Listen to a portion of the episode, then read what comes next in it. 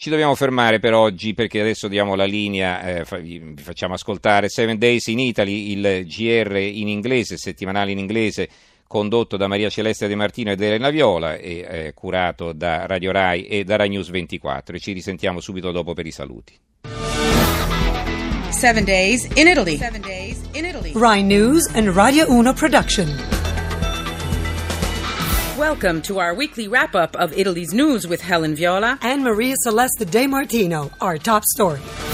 A 53 year old doctor, mother of two children, was stabbed and died in the parking lot of the hospital where she worked near Teramo in Abruzzo. The suspect killer, an alleged stalker, committed suicide after investigators had identified him and police were after him. The man had been bothering the woman constantly for years. She had reported him twice to the police. And another Italian woman ran over and killed her former partner who had threatened and attacked her with a knife in a town near Bergamo. The woman drove off to escape from him, reportedly hitting him and killing him accidentally. And now, more Italian stories of the week state of emergency for the northern provinces of Parma and Piacenza due to drought. The recent hot spell has aggravated a water shortage caused by low rainfall since the 2016 fall. Water shortages are also a big problem in many other parts of Italy, including Piedmont, Campania, and Sardinia. A six year old boy battling leukemia who got measles and couldn't be vaccinated because severely ill has died in Monza near Milan for lung and cerebral complications. Doctors say the boy, in hospital since mid March, was infected by his older brothers who hadn't been vaccinated. After three years from the Milan appeals trial verdict, the Supreme Court has confirmed a life sentence for Carlo Maria Maggi, former leader of the neo fascist organization Ordine Nuovo, New Order, and Maurizio Tramonte, former Secret Service informant and fellow Ordine Nuovo member for the bombing of Piazza della Loggia in Brescia that killed eight people and injured 102 on May 28, 1974. Maggi is severely ill and lives in Venice. Tramonte was arrested in Fatima, Portugal after not being initially found following the ruling. The verdict closed one of the longest running terrorism cases during Italy's so called Years of Lead, a period of turmoil from late 1960s to early 1980s, marked by a wave of political terrorism, communists against fascists. The Council of State ruled that the region of Lombardy must pay 133,000 euros in damages to Beppino Englaro, father of Eluana Englaro, died in 2009 after 17 years in a vegetative state. The region had refused to pay for her care in a structure that would suspend her nutrition and hydration, according to the Supreme Court's decision that allowed her father to pull the plug. Killed for kick suspect Marco Prato committed suicide in a jail near Rome. He was accused of killing 23 year old Luca Varani together with Manuel Foffo, who is spending 30 years in prison.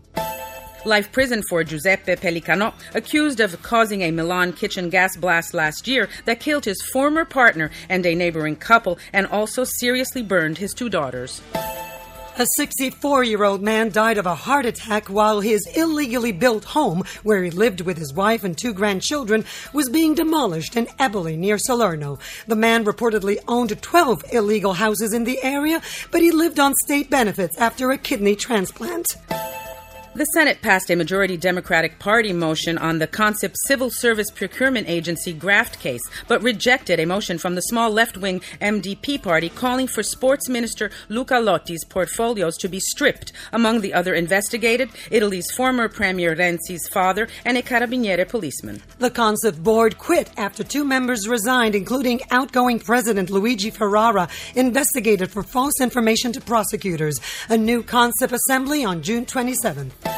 The Calabria based Ndrangheta Mafia syndicate is present in all of the key sectors of Italy's political and economic life, according to Anti Mafia report to Parliament.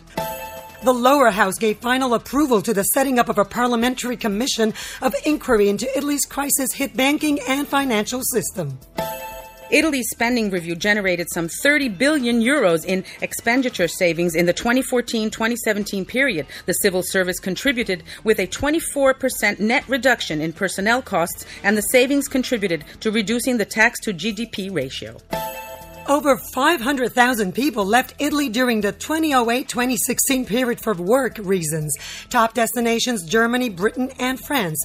Over 380,000 unemployed left the south of Italy, mostly from Campania, Puglia, and Sicily, to move mainly to Lombardy, Emilia Romagna, Lazio, and Tuscany.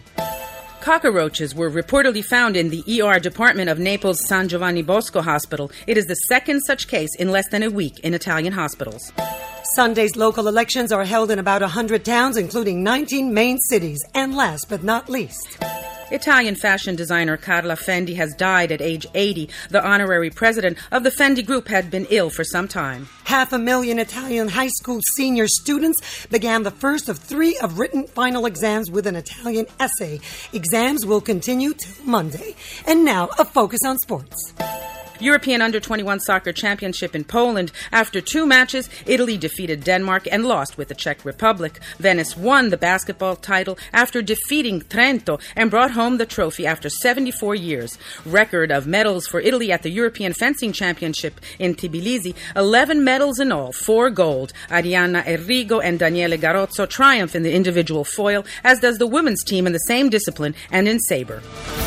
That was a wrap up of Italy's News of the Week. Goodbye from Maria Celeste De Martino. Stay tuned and take care. And goodbye from Helen Viola. We'll be back in seven days. News Coordinator, Rhine News Deputy Editor in Chief Lorenza Ottolenghi. Sound engineer Renzo Zaninotto. Allora abbiamo ascoltato Seven Days in Italy, settimanale in lingua inglese curato da Maria Celeste De Martino ed Elena Viola e eh, questa è un'iniziativa di Rai News 24 e di Radio 1 Rai. Eh, saluto e ringrazio in regia Gianni Grimaldi, il tecnico Vittorio Bulgherini, in redazione Giorgio Allegretti, Carmelo Lazzaro e Giovanni Sperandeo.